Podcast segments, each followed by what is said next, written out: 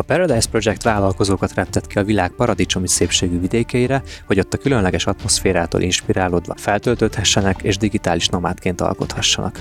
Ez így nagyon csábítóan hangzik, de vajon van-e létjogosultsága a nyaralás és a munka összevonásának, és hogy lehet-e mindezt profitábilisan végezni Magyarországról? Kitérünk arra is, hogy ezt a szerelem projektet megálmodó fiatal vállalkozók hogyan hoztak létre egy ilyen komplex szolgáltatást, milyen üzleti és emberi szempontokat kellett figyelembe venniük, hogy miként toboroznak résztvevők őket, és hogy miért nem akarják egyenlőre skálázni a vállalkozásukat.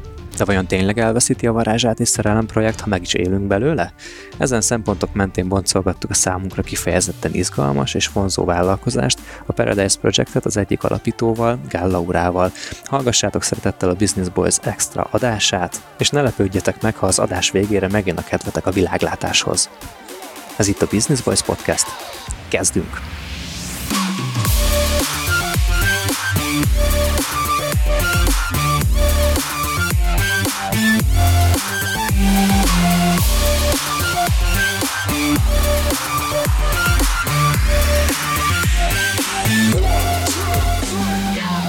Sziasztok, kedves Business Boys hallgatók! Ez itt egy újabb podcast, méghozzá egy extra adás, amiben Atival ülünk ketten az asztal túloldalán itt a hub és a vendégünk Gál Laura, aki a The Paradise Projectnek az egyik alapítója. Szia, Laura!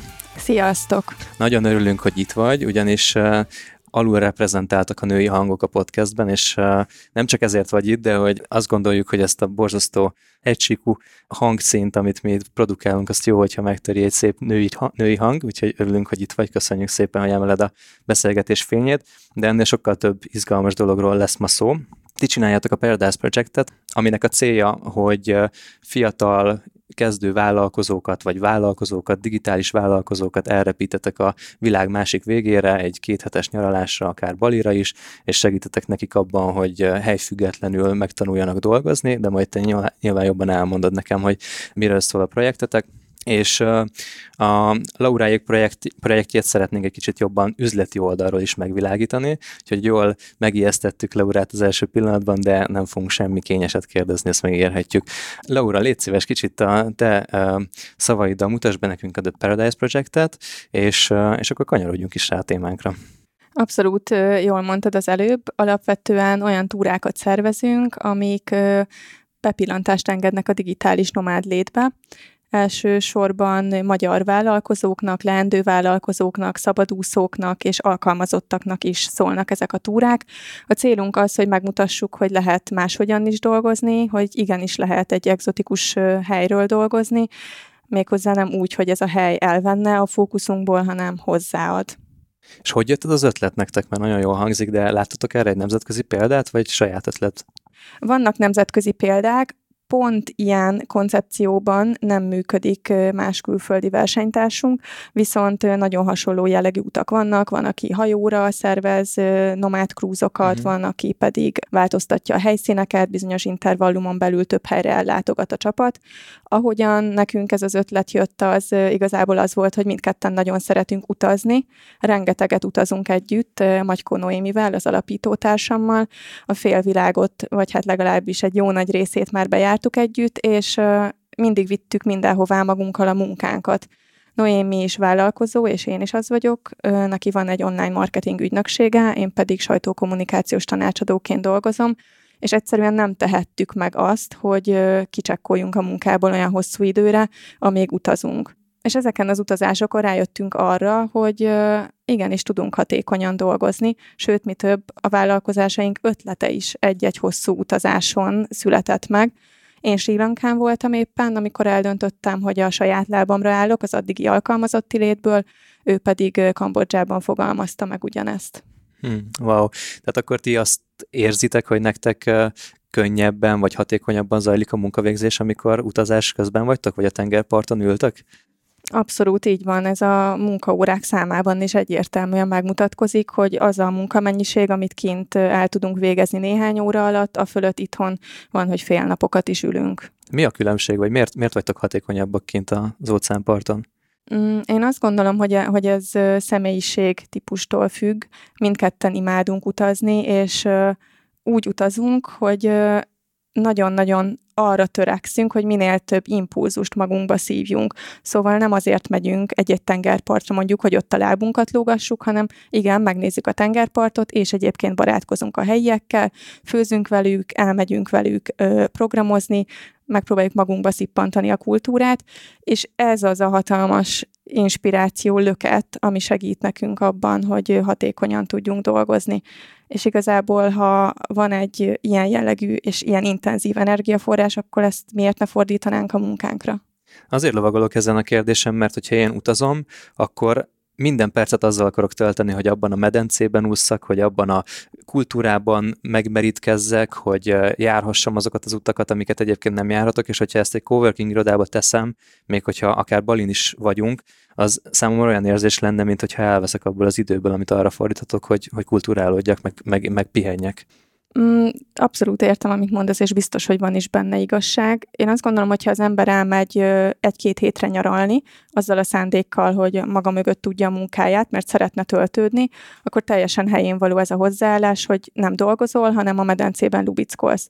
Viszont, hogyha életmódszerűen utazol, vagy mondjuk az évnek sokkal nagyobb részét töltött külföldön, mint ahogy azt az átlagember teszi, akkor igenis kell és muszáj is dolgozni. Akkor pedig már meg kell próbálni a lehető leghatékonyabban dolgozni.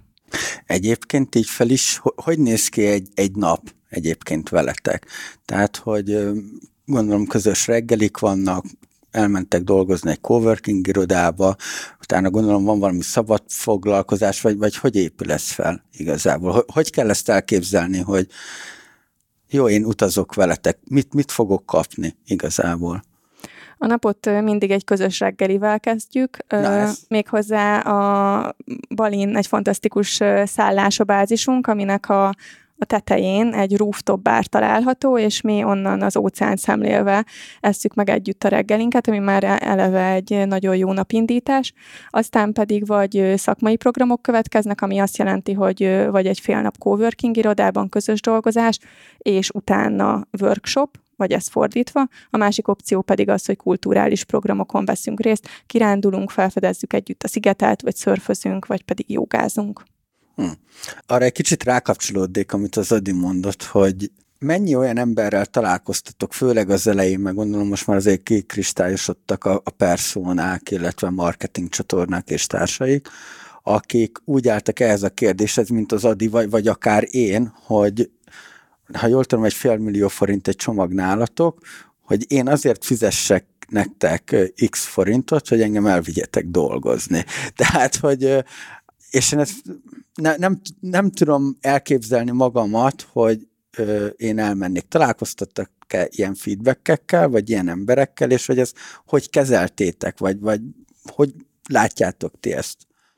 Abszolút találkoztunk ilyen visszajelzésekkel, vagy Facebookon is néha érkeznek ilyen kommentek, vagy akár privátban is kérdések, hogy nem feltétlen értik a koncepciót, vagy nem érzik magukénak. A résztvevőinkkel tudok példálózni, ami a gyakorlatban is bizonyítja, hogy igen, van olyan, aki úgy jött velünk, hogy tudja, hogy ez egy digitális nomádtúra, de ő nem szeretne dolgozni, mert hogy őt inkább bali érdekli, a kultúra érdekli, a joga, a szörf, és aztán úgy ment haza, hogy letudott egy olyan projektet, amit mondjuk fél éve már görget maga előtt. Miért? Azért, amit elmondtam nektek az elején, hogy egyszerűen építkezett azokból a, az inspirációkból, azokból az energiákból, amikkel ott találkozott, amikre nem számított egyébként, és ő maga is meglepődött, de úgy ment haza, hogy én most ezt a munkát megcsináltam, pedig nem akartam.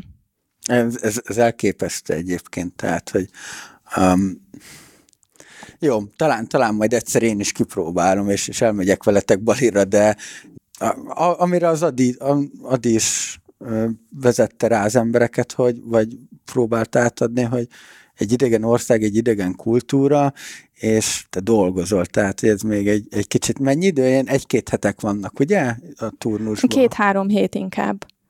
Visszatérve az előző gondolatmenethez, volt olyan résztvevőnk, illetve két résztvevő, aki egy cégvezető páros, e területen dolgoznak, állandó pörgés jellemzi az életüket, és ők azt mondták, hogy azért tartanak velünk, mert egyszerűen a normális üzletmenet mellett nekik nincs dedikált idejük egymásra, ami amennyi idő alatt el tudnák végezni azokat a feladatokat, amik időigényesek. Gondolok itt arra például, hogy a cég ástruktúrálása, vagy jövő évi célok lefektetése. Egyszerűen nem volt egymásra idejük.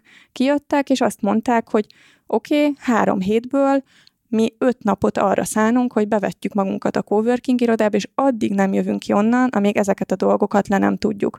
És így is tettek. Mi nem láttuk a srácokat öt napig, reggeltől estig dolgoztak, az ötödik napon kijöttek a coworking irodába, és azt mondták, hogy oké, okay, végeztünk, nézzük meg Balit. És írtó boldogok voltak.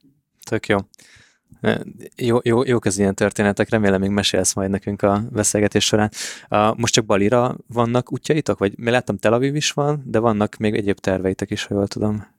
Igen, Bali egy állandó destináció, nem csak azért, mert nagyon szeretik a résztvevők, hanem mert már egy bejáratott hely, ahova kvázi szinte hazajárunk.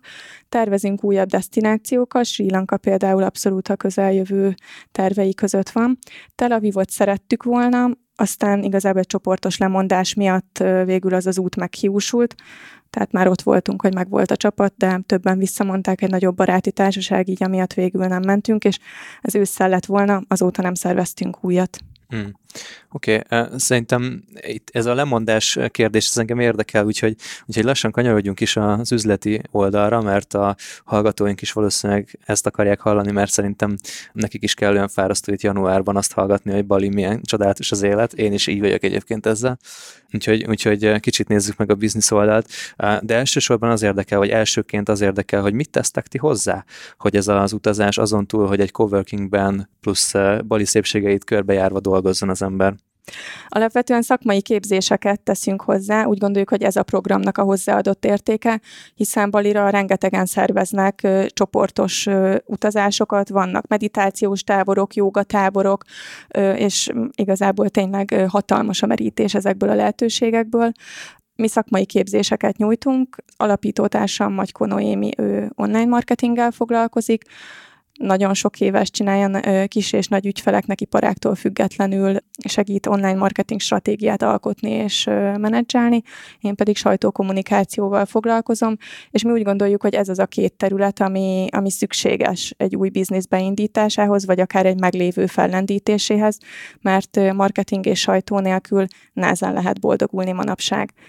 A mi célunk az, hogy használható tudást adjunk a résztvevők kezébe, nem elméleti oktatásokat tartunk, hanem azt szeretnénk elérni, hogy úgy jöjjenek haza, hogy tudnak Facebook hirdetéseket menedzselni, tudják mi az a, hogyan tudnak az Instagramra engaging contentet gyártani, hogy adott esetben tudnak normálisan kommunikálni a sajtó munkatársaival, ne adj Isten, egy sajtóközleményt is meg tudnak írni. Oké, okay, jó, hogy hoztad a, a marketing témát, mert engem az is kifejezetten érdekel, hogy ti hogyan szereztek utasokat ezekre az utakra, vagy, vagy, vagy beiratkozókat, és kifejezetten az érdekel, hogy az első turnosokat hogy tudtátok feltölteni, hiszen akkor még nem volt hitelességetek ebben a, ebben a, ebben a szférában.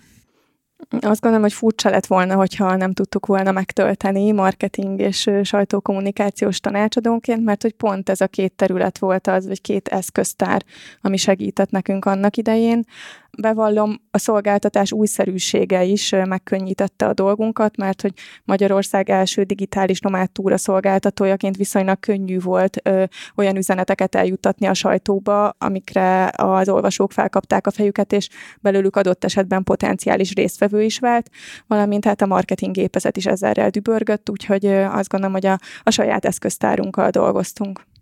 Én igazából arra lennék kíváncsi, hogy mennyi pénz kell egy, egy ilyen üzletnek a beindításához, vagy mekkora, nagyságrendileg mekkora költségekkel kellett számolnotok indulás előtt, mert tök jó, hogy, hogy marketinggépezet, ez a ti asztalotok, sajtós és társai, de mégis mennyi, milyen, gondolom csináltatok egy üzleti tervet, leültetek, végig gondoltátok szépen, mennyi ideig terveztétek, és mikor kezdtétek el ezt így megvalósítani, és milyen akadályok voltak egyébként, mert ez egy, ez egy érdekes sztori itt ebben az egészben, az indulás, mint, mint üzleti cég alapítás és társai. kettő évvel ezelőtt született meg a Paradise projekt ötlete. Január volt, és éppen egy ismert magyar startupper előadásán ültünk, aki arról beszélt, hogy olyan emberrel érdemes közös vállalkozást indítani, akivel maximálisan megbízunk egymásban, aki olyan, mint hogyha a házastársunk lenne, és egyébként még komplementer skillekkel is rendelkezik. Mi nagyon jó szórakoztunk ezen, és nem tudom, hanyadjára fogalmaztuk meg, hogy most már tényleg közös bizniszt kellene indítanunk, mert hogy mi ilyenek vagyunk. De ezen kívül van egy férjed is, tehát, hogy... Van, igen. igen, abszolút. Szóval ebből a poénkodásból indult a Paradise projekt ötlete. Január volt, összeraktunk egy üzleti tervet, felvázoltuk a lehetséges destinációknak a listáját, ami egyébként nem volt túl hosszú, mert hogy tudtuk, hogy körülbelül néhány hónap alatt szeretnénk megszervezni az első utat. Azt is tudtuk, hogy Ázsiába szeretnénk menni, mert az nekünk hazai terep volt, elég sokat backpackeltünk Noémivel számos ázsiai országban. Viszont a monszum miatt lecsökken néhányra azoknak az országoknak a száma, ahová tudtunk menni januárban megszületett az ötlet, tavasszal kimentünk Balira, összesen hét napot töltöttünk el kint. Hét nap alatt kellett megtalálnunk az összes szolgáltatót, illetve első körben a, helyet, a várost, ami a bázisunk lesz, és utána pedig az összes szolgáltatót, a szállást, a coworking irodát, a jogatermet, a transfer szolgáltatót, és stb. stb.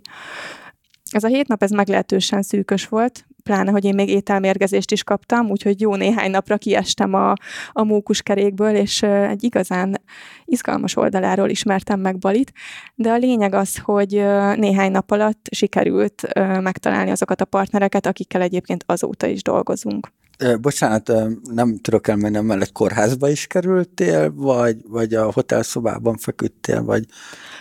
Néhány napig a hotelszobában haldokoltam, és amikor már eljött az a pont, hogy azt éreztem, hogy nem biztos, hogy túl fogom élni, akkor bementünk egy 0-24 órás ügyeletre, ami egyébként szuper jó élmény volt hosszú napok óta az első igazán jó élmény Balin, és ott, ott segítettek rajtam.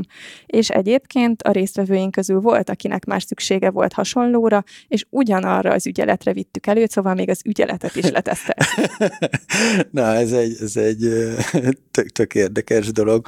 Milyen büdzsével vágtatok ebbe? Gondolok itt marketing büdzsé, vagy, vagy milyen költségekkel járt ennek az elindítása egy költségcsoportokkal?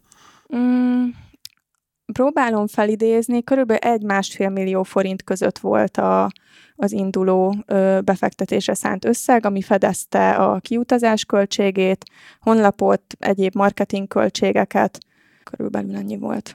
De ebbe a saját munkátok nem volt számszerűsítve, nem. ezek csak amik, amik cashbe ki voltak fizetve. Így van. Ez egy alacsony küszöb. Én azt hittem egyébként, hogy ez, ez több, de és akkor igazából ti egy utazásszervező cégtől, ha szabad ilyet mondani, annyiban különböztök, hogy egy, egy szűkebb szegmensre mentetek rá, illetve a, a workshopjaitoknak köszönhetően, ahol a saját szakmátokat adjátok át valamilyen szinten. Ez az, ami több attól, mint egy, mint egy rendezvény, vagy egy utazásszervező cég igazából, és ezt másfél millió forintból el tudtátok indítani, és egy pár hét vagy pár hónap munkával. Igen, így van. Az jó, az jó. És milyen, milyen költségcsoportok vannak egyébként, akár az indulásnál, akár most, hogy, hogy ezt hogy raktátok össze? Mm, a legnagyobb tételt a, a szállás adja. Nyilván résztvevő számától függően ez egy, ez egy meglehetősen nagy tétel tud lenni, hogyha nagy csoporttal utazunk. Ezt nektek ilyenkor előre ki kell fizetni, vagy megvárjátok azt, hogy bejöjjenek a résztvevői díjak? Nagy részét előre ki kell fizetni. Ha, tehát akkor van valamilyen ilyen puffer költség, amit előre álltok, és akkor azzal rendelkezni kell, tehát akkor vissza is forgattok, meg van egy ilyen büdzsé. Így van. Aha, Igen. Utána következnek a marketing költségek. Alapvetően itt hirdetési költségre gondoljatok, hiszen a hirdetéseknek a beállítása és a kezelése az Noémi feladatköre, úgyhogy alapvetően a hirdetési költség a következő, utána pedig a különböző szolgáltatóknak a költségei, de azt már mindig on the spot fizetjük. Coworking iroda, transfer szolgáltató, szörfoktató, jogaoktató, hasonló. Azért egy iszonyatos adminisztrációval járhat ez, hogy ennyi bevételt kezeltek folyamatosan, ennyi szolgáltató felé kell elszámolásokkal rendelkezni, azért ez nagyon komoly munka. Én most belegondolok, hogy én is, hogyha ilyen utakon jártam, és általában valahogy engem találnak meg azok a feladatok, hogy én kezelem a pénzt, meg én fizetek ki előre, meg, meg nagyjából nekem kell ezekkel egy képben lenni, hát nekem is szétrobban a fejem tőle, ti pedig tizenvalhány emberért feleltek. Így van, szép kövér Excel táblákkal dolgozunk. Kemény, kemény lett. Ti mit csináltok egyébként azon túl, hogy mondjuk um, mentoráljátok a résztvevőket szervezőként, milyen egyéb feladatok vannak még, amikor már ott vagytok a helyszínen?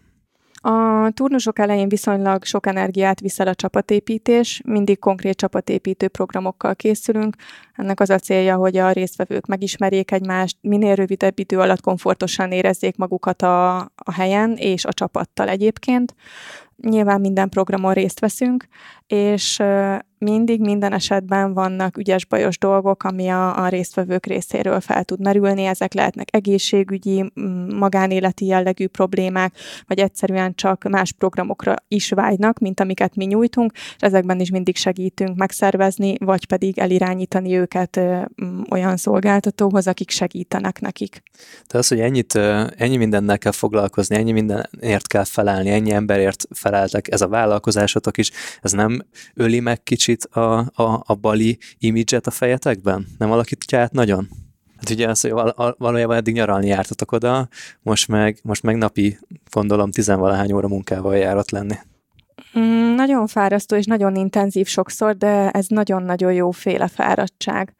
Ami nagyon motiváló, az az az, hogy látni a résztvevőket, hogy hogyan hat rájuk ez a közeg, hogy ők mit vesznek ki ebből a környezetből. Volt olyan résztvevő, aki, aki először csalódott volt, mert hogy ő azt gondolta, hogy Bali, Bali fehér homokos, hogy Balin nincs szemét, hogy, hogy kristálytiszta a levegő. És ott szembesült először azzal, hogy Ázsia azért ennél sokkal sokszínűbb, mint ami a képeslapokon van. És látni azt, hogy néhány nap alatt hogyan íródott át a fejében ez a kép, és hogy hogyan értékelte a valóságot sokkal jobban, mint az elvárt képeslapot, az egyszerűen fantasztikus volt. Vagy ahogy a résztvevők elkezdik tervezni a saját vállalkozásaikat, vagy adnak nekik egy új, már mint a vállalkozásnak egy új lendületet. Ez tényleg akkora energialöket számunkra is, hogy én nem is gondoltam rá eddig úgy, mint munka. Hmm tök jó. Ezt át tudom élni, mert hogy, hogy, hogy én, én azért eh, üzleti tanácsadással, coachinggal is foglalkozom, és eh, látom azt, hogy a munka egyben egy, egy olyan esemény is, ahol átalakulnak hát minimum nézőpontok, de sok esetben életek, és azért ezt jól lehet egy ilyen környezetben megélni, ahogy ti teszitek. Ha már beszéltünk a vendégek, a, a résztvevőkről, ez hány, hány turnus csináltatok eddig? Hármat. Most jön a negy- negyedik. És mindig új emberek jönnek, vagy vannak visszatérő vendégek is? Most lesz először visszatérő résztvevőnk. Aha. Eddig mindig újak voltak. Jó, tehát három, három volt, és mikor kezdtétek el, mikor volt az első? Másfél évvel ezelőtt volt az első. Aha, tehát hogy ennyire akkor nagyjából azt látjátok, hogy fél évente tartanátok egy ilyet? Alapvetően van rá lehetőség, azt beszéltük meg, hogy ahogyan időnk, energiánk és kedvünk engedi.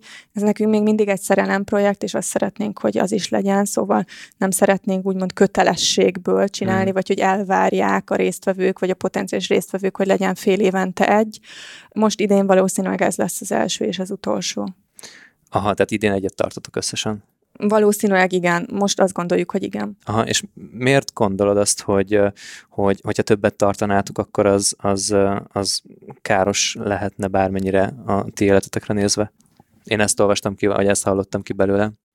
Mm, nem gondolom azt, hogy káros lenne, egyszerűen mi is szeretjük fenntartani Balinak a varázsát, uh-huh. és minél többször mész valahová, annál inkább ismered, és szeretünk úgy tekinteni rá, mint egy mindig felfedezése váró valamire. Nem akarjuk, hogy számunkra elcsépelt legyen igazából, erről van szó. Jó, kicsit későbbre terveztem, de akkor ide is passzol a kérdés, hogy hogyan lehet egy ilyen vállalkozást felnöveszteni, nagyobb méreteket öltsön, hogy tehát gyakorlatilag azt mondta, hogy három projektet vittetek végig, és hogyha ha ezt a know-how-t ti felépítettétek, amitek van, ami egyrészt az előzetes szervezést, az a jelenlétnek a, a megszervezését, a helyi adminisztrációt, magát a szakmaiságot adja, ezt, ezt valószínűleg azért lehet transferálni másokra, más szervezőkre. Nem tervezitek azt, hogy ezt az egészet sokkal nagyobbra növesztétek, sokkal több turnussal, sokkal több országban? Tervezzük is, és nem is. Igazából azt tudnám mondani, hogy sokat beszélgetünk a lehetőségekről, viszont nem érezzük azt, hogy itt lenne a pontja, hogy bármelyiket is megugorjuk. Az biztos, hogy a destinációkat szeretnénk növelni, mert egy csomó olyan hely van a kalapban, ahol már jártunk, és tudjuk, hogy, hogy ideális lenne Paradise projekt destinációnak. Azon kívül a, az egyes turnusoknak a fókuszait és a programját is szeretnénk majd bővíteni. Tapasztalatból tudjuk, hogy elég nagy a, elég nagy a kereslet, vagy az igény a, az asszertivitás, önismeret és egyéb személyiségfejlesztési vonalak iránt, tehát ezt mindenképpen kombinálnánk a meglévő bizniszképzésekkel, illetve a mostani februári turnusban pedig egy meditációs kócs az, aki, aki színesíti a programjainkat, szóval erre vonatkozóan vannak tervek, és beszélgettünk már a nemzetközi bővülésről is, de egyelőre nem érezzük azt, hogy itt lenne az ideje. Mm, nincs ö, energiánk jelen pillanatban a saját bizniszünk mellett arra, hogy a Paradise-t nemzetközi tegyük. Noéminek saját ügynöksége van, nekem egy meglehetősen kiterjedt ügyfélköröm, és nem szeretnénk beáldozni egyiket sem, már pedig nem lehet egy fenékkel két lovat megülni, ezt tapasztalatból tudjuk. Az az igazság, hogy én egy kicsit hasonlóságot látok a, a, a Business Boys és a, és a, a ti projektetek között, ami ugye nekünk is, a Adinak is, Tominak is, nekem is meg vannak a főállású bizniszeink, és emellett van a Business Voice, ami több, mint egy hobbi projekt, de nem egy, nem egy megélhetési projekt a számunkra, és a szavaidból ugyanezt vettem ki, hogy megvan a, a vezérfonalatok, mind a kettőtöknek a Noémivel, és ez tök jó, hogy van, több mint egy hobbi projekt, de nem látom azt, hogy ti terveznétek mondjuk, hogy, hogy vagy el tudjátok képzelni magatokat öt év múlva, hogy megvannak a lehetőségek, de még csak kacérkodtok a, a gondolatokkal. Mi nem szeretnénk a Paradise projektből élni, azt sem szeretnénk, hogy a jövedelmünk nagy része függjön tőle, mert hogy addig tud szerelemprojekt lenni, amíg ezek a feltételek nem állnak fenn. Uh-huh. Igen, tehát szerelemprojekt, ezt mi is mennyit használtuk egyébként régebben. Um, a CESÁN ti nyertetek egy, egy, egy díjat, az mennyiben változtatta meg a, a jelenlegi helyzeteket, vagy milyen hozzáadott értéke van? Nagyon sok visszajelzést kaptunk, pozitív visszajelzést. Azt gondolom, hogy olyan embereknek is a mentális térképére felkerülhettünk, aki mondjuk előtte nem hallott a Paradise projektről, szóval ebből a szempontból is nagyon örültünk a díjnak, amellett, hogy nyilván egy szuper jó elismerése a munkánknak, és van olyan résztvevőnk, aki hallott a díjról, és úgy vesz részt ezen a februári úton, egy, egy ilyenről tudunk, Aha. szóval, hogy hozott, hozott potenciális résztvevőt is. És ez nem um, gondolkodtatott el benneteket abban, hogy megpróbáljátok valamilyen szinten főállású projekté emelni, vagy, vagy befektetőt bevonni ebbe, és megpróbálni úgy felépíteni ezt az egészet, hogy ti már csak akkor menjetek, hogyha szeretnétek, hogy megmaradjon Balinak a varázsa, ugye? Tehát, hogy ezzel kapcsolatban nem tudom, gondolkoztatok-e ilyenen? Mm, volt is megkeresésünk befektető részéről egyébként, és elég gyorsan a tárgyalásoknak viszonylag az elején rájöttünk arra, hogy nem szeretnénk befektetői pénzzel operálni, mert nincs rá szükségünk. Mi tényleg nem szeretnénk ezt egy megélhetési forrássá tenni, és jelen szeretnénk lenni az, az utakon, mert hogy ez adja számunkra hozzáadott értéket, hogy együtt vagyunk ott a részvevőkkel, hogy látjuk, hogy belőlük az utazás és Bali, vagy egy másik destináció ugyanazt az izgalmat váltja ki, amit belülünk. Számunkra ez a szépsége ennek az egésznek. Ez nekem egy állandó ilyen, ilyen visszatérő dilemma, hogy hogy van ezt csak képzeljük, hogy, hogy egy szerelemprojekt elromlik attól, hogyha skálázzuk, vagy pedig pont arról szól, hogy full-time azzal lehet foglalkozni, amit a legjobban szeret az ember. Mert hogy, hogyha most így azt a túloldáról nézem, és nem vagyok a bőrötökben, nem voltam még egy ilyen úton sem, nem tudom, hogy mekkora melóval jár egy ilyet megszervezni, de hogy, hogy ha, ahogy az Ati mondta, hogy destinációról destinációra ugrálhatnátok, nem is muszáj az, hogy minden esetben ti menjetek ki az eseményekre, vagy, a, vagy az, az ilyen turnusokra, de gyakorlatilag egész életetekben utazhatnátok, és járhatnátok a világot, és olyan élményeket gyűjthetnétek, amiket így más nem nagyon tud megcsinálni nem akarom beléd beszélni, csak így az az érzés bennem, hogy kicsit a szerelem projektekre már ilyen, ilyen tankönyvi példaként sütjük azt rá, hogyha abból megélhetési forrást csinálunk, akkor az el is veszíti a szerelem projekt jellegét. Én azt gondolom, hogy részben, részben elveszíti, de amiről még nem beszéltünk, vagy talán csak érintettük, az az, hogy igen, mindketten imádunk utazni, és imádjuk a Paradise projektet, de idézőjes civil munkánkat is majd, hogy nem ugyanannyira szeretjük, azok pedig ö, ügyfelekhez kötődnek, és azok az ügyfelek Magyarországon vannak.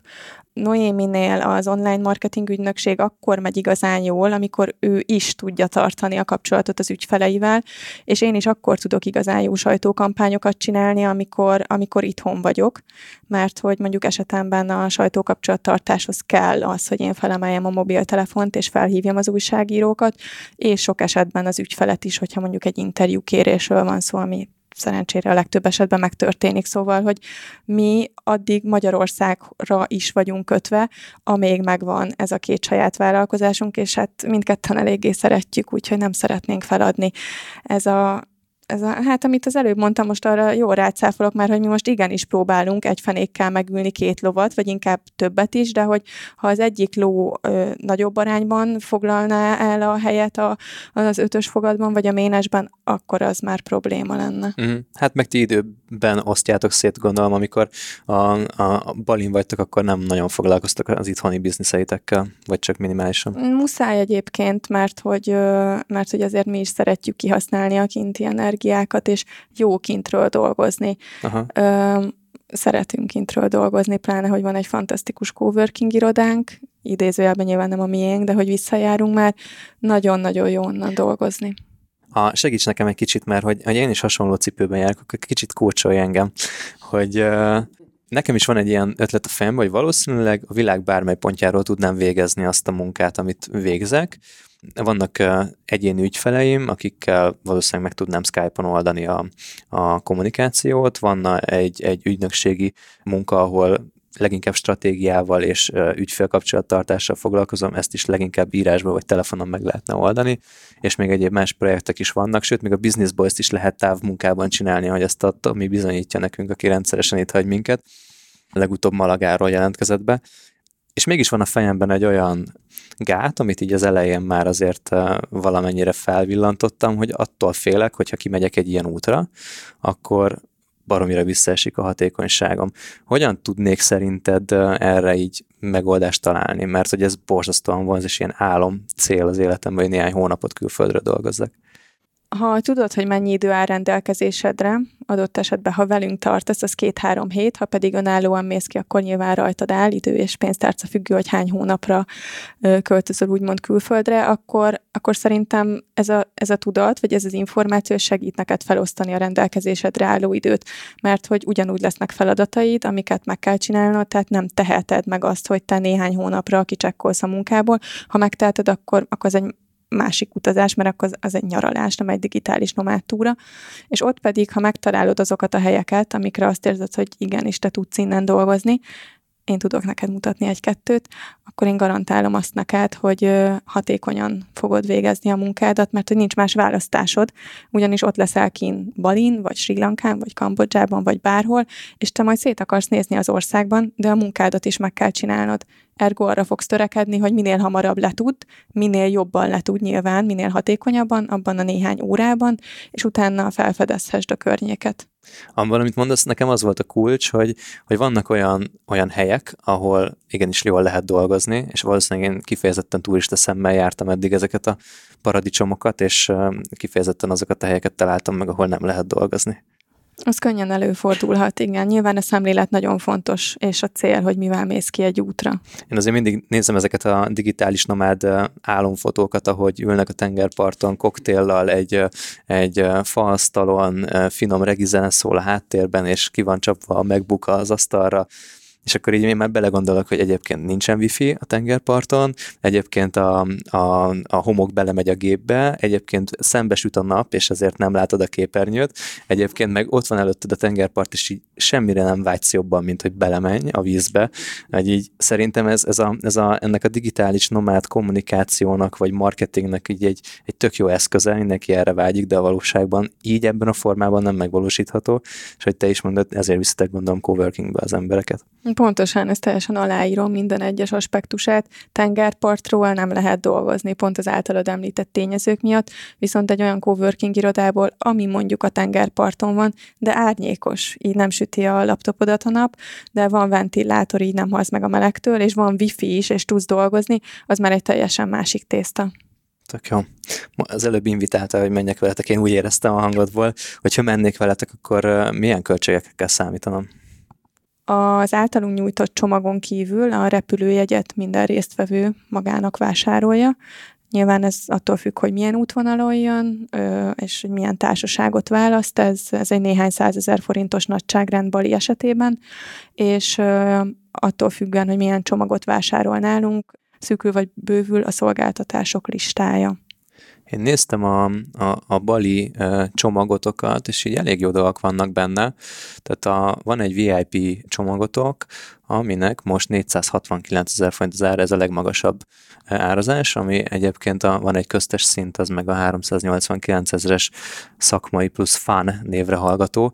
Ebben egy csomó minden benne van, elképesztően sok dolog van komplett szigettúrákat szerveztek, legalább négyet vagy ötöt, ami önmagában is azért tudom, hogy jelentős költsége van tartjátok ezeket a, ezeket a, a, a mentorálásokat, kifizetitek a szállást, kifizetitek a coworkingnek az árát, még SIM-kártyát is adtok a csomagba, ami egyébként baromi fontos, bár 7,5 gigát adtok, amit én viszonylag hamar elhasználok, és ami a legérdekesebb az az, hogy egy csomó ilyen, ilyen, ilyen kényeztető dolog van a legmagasabb csomagban, masszázsoknak a széles köre, meg szörfogtatás, 10 óra szörfogtatás, vagy 6 óra szörfogtatás, hát azért ez, tehát olyan, olyan költségek vannak benne, amit így, nekem itt tényleg az jön le, hogy valójában ezt, hogyha önállóan fizeti az ember, akkor valószínűleg ennél drágábban jön ki. Ezt így hogy lehet összerakni, vagy ez hogy épül fel, hogy milyen, tehát gondolom, egy komoly partnerségeket kell kötnötök ahhoz, hogy ez így működhessen. Igen, abszolút így van. Pont az volt a koncepciónk, amikor megalkottuk a csomagokat első körben, aminek egyébként a tartalma és az ára sem változott a másfél évvel ezelőtti első úthoz képest, hogy körülbelül annyit fizessenek a résztvevők, amennyit egyébként is elköltenének egy ilyen útra, plusz még megkapják ezeket a szakmai képzéseket is, amikre itthon ennél a csomagárnál jóval többet költenének. Szóval ez az, ami a hozzáadott értékét adja ezeknek a, ezeknek a túráknak és hét nap alatt mi igyekeztünk megtalálni azokat a partnereket, akikkel utána hosszú távon tudunk együtt dolgozni. Mm, nyilván ez úgy működik, hogy a hosszú távú együttműködésért cserében mi kaptunk kedvezményeket, ezért tudjuk ilyen áron nyújtani ezeket a csomagokat. Amikor először jártunk Balin, sőt egyébként amikor másodszor jártunk, akkor is megtörtént az, hogy a tapasztalatlanságunkból, a helyismeret hiányából adódóan sokkal többe került az út, mint amennyibe került volna, hogyha egyébként ismerjük a helyet. Gondolok itt arra, hogy átvertek a pénzváltásnál. Még akkor, amikor egyénileg utaztatok. Igen. Úgy érted? Aha. Pocsék volt a hotel, jóval többet fizettünk a kirándulásért, mint amennyit kellett volna. Ezek mind-mind olyan költségek, amiket mi megspórolunk a résztvevőinknek azáltal, hogy nem nekik kell szervezni, nem nekik kell utána járni, és így ugye nem csak pénzt spórolunk nekik, hanem tulajdonképpen időt és energiát is, mert annál bosszantóbb nincs, mint amikor limitált idő áll rendelkezésedre egy fantasztikus helyen, és azzal kell töltened az idődet, hogy pénzt vegyél le, mert átváltak, átvertek az átváltásnál, vagy hotelről hotelre költözködj, mert hogy a booking.com-os fotókkal másokkal ellentétben koszos a szoba, nem működik a légkondi, patkány van a medencénél. Ezeknek minden aspektusát láttam már, de tényleg a csótányjal együtt, a, nincs hűtő a szobában, nincs lég, nem jól működik a légkondi, nem, nem, nem lehet bezárni a szekrényeket, pedig ott vagy egy gyönyörű helyen Balin, és ilyen, ilyen, ilyen apróságok keserítik meg az ember életét. Ez így elég fárasztó lett. Um, még az elején mesélted azt, hogy, hogy például volt a Tel Avivi túra, ami meghiúsult egy csoportos lemondás miatt, ez így, um, hogy, hogy tudtok védekezni az ellen, hogy, hogy egyszer csak így random visszalépnek az emberek. Nem is feltétlenül, amikor egy csoport mondja le, mert az egy tényleg az egy ilyen kiszámíthatatlan lehetőség, de hogy, hogy, hogy mi van, a, tehát hogy hol van az a pont, amikor mondjuk már nem tartjátok meg a, a túrát, hány fő visszamondásánál? Hát itt egyszerre hat fő mondta vissza, egy, egy nagyobb baráti társaság, és itt ez, ez az a pont volt, hogy azt hiszem egy hónap volt hátra az utazásig, és úgy gondoltuk, hogy nem szeretnénk még egyszer annyi energiát és pénzt tenni a marketingbe, hogy ezt a hat főt valahogyan visszaszerezzük. Úgyhogy hát mondjuk egy öt fővel én azt gondolom, hogy már kimennénk, ami nyilván egy nagyon pici létszám, de azért, hogy ne okozzunk csalódást a résztvevőknek, akik már befizették a, az összeget, vagy legalábbis az előleget, biztos, hogy öt fővel már kimennénk. A, említetted az előbb, hogy ugye nagyon komoly díleket, partnerségeket kötöttetek hosszú távra itt konkrétan szerződéseket is el kell képzelni, vagy, vagy egy szóbeli megállapodás kellett-e vállalnotok, hogy mennyi embert visztek, vagy, vagy ez ott hogy, hogy működik? Mert például nálunk a, a, a pubnál nekünk a sörökre vállalás kell, tehát hogy akkor kapunk X kedvezményt, hogyha, hogyha ennyi, ennyi sörre aláírunk. Ez hogy, hogy működik ott kint? Hát Ázsiában nagyon máshogy működnek a dolgok, senkivel sem kötöttünk szerződést, mindenkivel kézbe csaptunk, és igazából így köttettek meg ezek a dílek.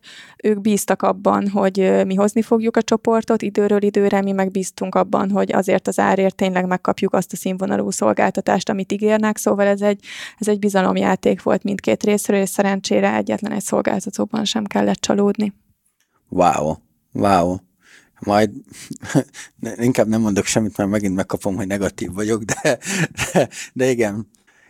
Valami számokat egyébként mondtak, hogy, hogy jó, akkor vagy mondtatok ti, hogy egy évben azért kétszer jövünk, mit tudom én, legalább tíz emberrel, vagy, vagy voltak ilyenről szók, vagy, vagy csak úgy azt mondtátok, hogy mi rendszeresen akarunk jönni, nagyságrendileg ennyi ember, mert még a projektnek az elején állunk, vagy, vagy ezt hogy kell elképzelnem igazából? Mert ha kedvezményt adok, azért nyilván van egy elvárás. A kezdeti tárgyalások is arról szóltak, ami utána meg is valósult, hogy körülbelül fél évente egy csoportot viszünk, aminek a létszáma 8 kötőjel 15 fő között fog változni. Mi ezt lőttük be úgymond üzleti célnak az elején, és igazából ez meg is valósult, azóta ezt tartjuk is, szóval nem, nem tippeltük se fölé, se alá ezeket a számokat. Jó, jó, a, én ezt nem, nem is tudom elképzelni, hogy ez itthon nagyon kevés emberrel működik. Nekem is vannak kézbe csapós díljeim, de alapvetően ez egy, ez egy fura dolog számomra. De mondjuk viszitek a helynek a, a hírét, a, a, azt, hogy, azt, hogy itt nem vernek át, ez a pénzváltó nem ver át, itt nincsen patkány a medencében, nincsen csótány a szobában, és van, jó, ez, ez, ez tök érdekes. Én azt gondolom, hogy ehhez azért a mázli faktor is kellett, nem csak arról van szó, hogy mi nagyon dörzsöltek vagyunk, vagy annyira jól tudunk tárgyalni, hogy ez, ez a siker ez ennek köszönhető. Biztos vagyok benne, hogy szerencsénk is volt, mert nagyon sok utazáson jártunk már pórul, amikor nyilván ketten mentünk, vagy mondjuk egy kisebb baráti társasággal, de mondjuk befizettük a transferszolgáltatónak az, az útdíjat, és nem jött értünk, lefoglaltuk a szállást, és nem volt szállás, vagy éppen volt, de úgy nézett ki, hogy jobb lett volna, hogyha nincs, szóval, hogy mi is jártunk már pórul. Azt gondolom, hogy szerencsénk volt, és ügyesek is voltunk, talán ez lehet így a kombináció. Jó, van, persze két fiatal uh, magyar lány kimegy, és elkezd alkudozni a, a helyi férfiakkal, nyilván könnyebb dolga van, mint egy, mint egy uh, 30 pluszos kopaszodó, pocakosodó magyar férfi menne ki, így van, valószínűleg hozzáteszem, viszont, hogy a három legfontosabb partnerünknél a menedzser mindenhol nő. Na, egy, pont erre akartam rákérdezni, hogy egyébként hány nővel tárgyaltatok, de ez, ez tökre izgalmas, mennyivel másabb ott kint a, úgymond az üzleti kultúra, vagy, vagy mennyire számít még ott az embernek a szava ellentétben, ami, ami itthon van. Um, Abszolút, ez is egy kulturális különbség. Mi ezt nagyon szeretjük, és lehet, hogy furcsán fog hangzani, de még a bizonytalansági faktort is szeretjük benne, ez az Ázsiában bármi megtörténhet. Szóval, hogy van mindig egy izgalom bennünk, hogy ugye minden flottul fog menni. Nyilván így, hogy bejáratott partnerekkel dolgozunk, azért lehet valószínűsíteni, hogy igen, de majd az új destinációknál ez mindig jelent egy, egy újfajta izgalmat. A coworking irodát egy kicsit én még boncolgatnám, ízlelgetném. Milyen kint egy coworking iroda? Hát nem tudom, hogy a többi milyen, de a miénk az csodálatos. Van benne egy feszített víztükrű medence, amiben lehet dolgozni, mert hogy úgy van kialakítva, hogy te laptopozhatsz, miközben a lábadat lógatod benne. Tele van pálmafával, emiatt nagyon hűs egyébként, szuper gyors a wifi, vannak külön Skype szobák, van egy saját konyhája, ahol hideg-meleg ételt lehet kapni, és olyan smoothie adnak, hogy egyszerűen így nem hiszed el, mezitláb kell bent lenni, le kell vetni a cipőt, szóval ez is egy ilyen Ázsiában egyébként jellemző dolog, de hogy ez ad egyfajta ilyen bensőségességet, egyfajta ilyen otthonosságérzést. Ott is vannak csendes munkaállomások, vannak olyan helyek, ahol lehet beszélgetni, nyilván halkan, a kutyák meg a macskák kibejárkálnak. Egyszerűen Hát fantasztikus tényleg, tehát ne, nem, nem tudom máshogy mondani, imádjuk. Jó. Van-e olyan kapcsolati hálótok, gondolok itt mondjuk marketingesekre, vagy, vagy, vagy startupokra, vagy nem tudom, hogy ott az ökoszisztéma mennyire kifejlett, akikkel mondjuk szakmailag tudtok társalogni, vagy a, a, azok, akik részt vesznek ezen az úton, a helyi szakmai aktualitásokat is megismernék. És... A, a populáció, már mint a, a nyugatiakból, nem a helyiekből álló populáció nagy része azért állandóan változik, mert hogy a digitális nomádok jönnek, mennek, Balin is, alapvetően elég aktívan networkingelünk az éppen ott lévőkkel, már csak azért is, mert egyrészt a coworking irodában ezek az interakciók, ezek óhatatlanok. Nyilván az ember beszélget azzal, aki mellé leül dolgozni, hogyha olyan a helyzet. Másrészt pedig nagyon sok szakmai rendezvény van a coworking irodában, amit a résztvevők tartanak a saját szakterületükről, vannak workshopok is, angol nyelven természetesen, ami részt lehet venni azoknak, akik bejárnak dolgozni a coworking irodába. Szóval, hogy eléggé aktívan részei tudunk lenni ennek a mikrovilágnak, úgymond. Vannak olyan vállalkozások, akik már régóta balin működnek, nyugati digitális nomádok alapították, ezek elsősorban egyébként a helyi ökoszisztémát, a helyi társadalmat fejlesztendő vállalkozások, vagy esetleg ilyen klímavédelmi céljaik vannak. Velük egyébként szuperül lehet kooperálni, és nagyon sokat lehet tőlük tanulni. Egyébként te tudsz szörfözni? Első alkalommal, amikor ö, deszkára álltam, azt gondoltam, hogy tudok, és hogy én Isten áldott a tehetség vagyok.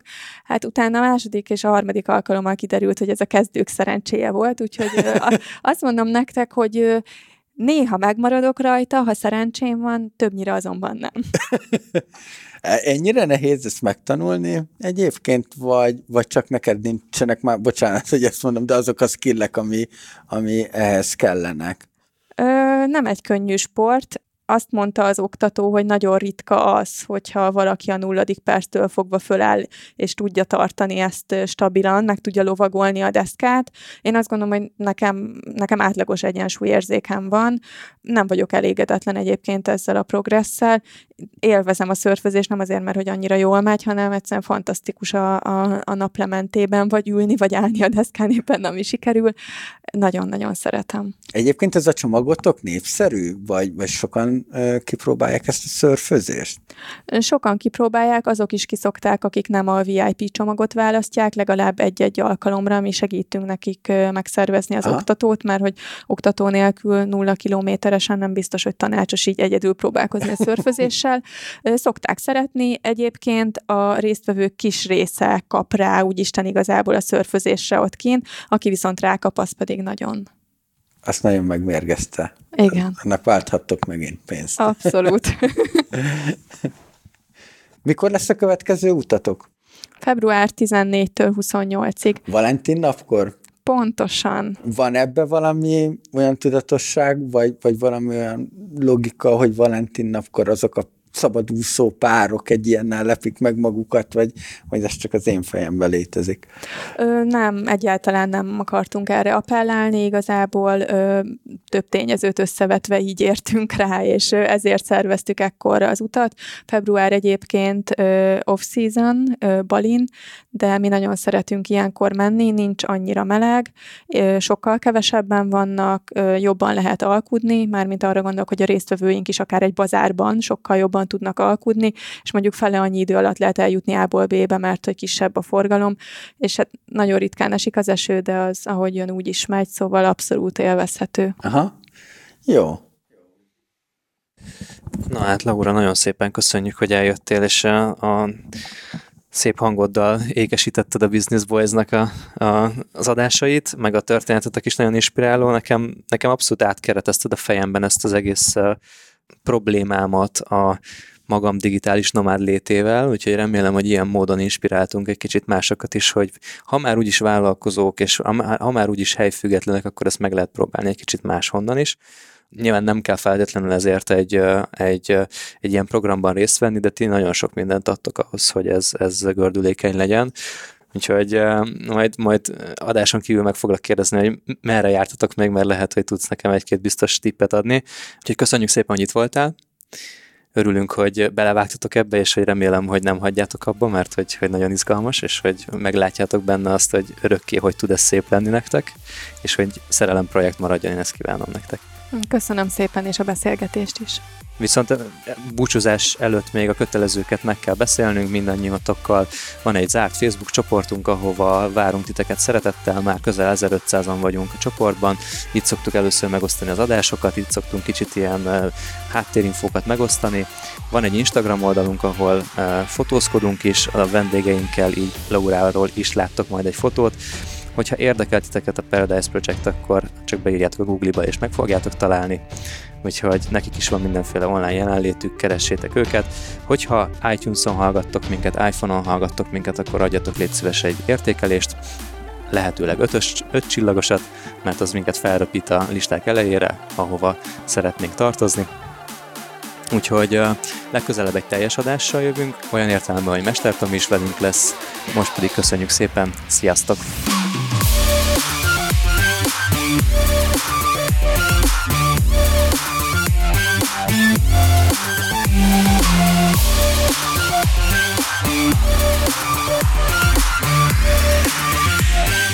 Yeah.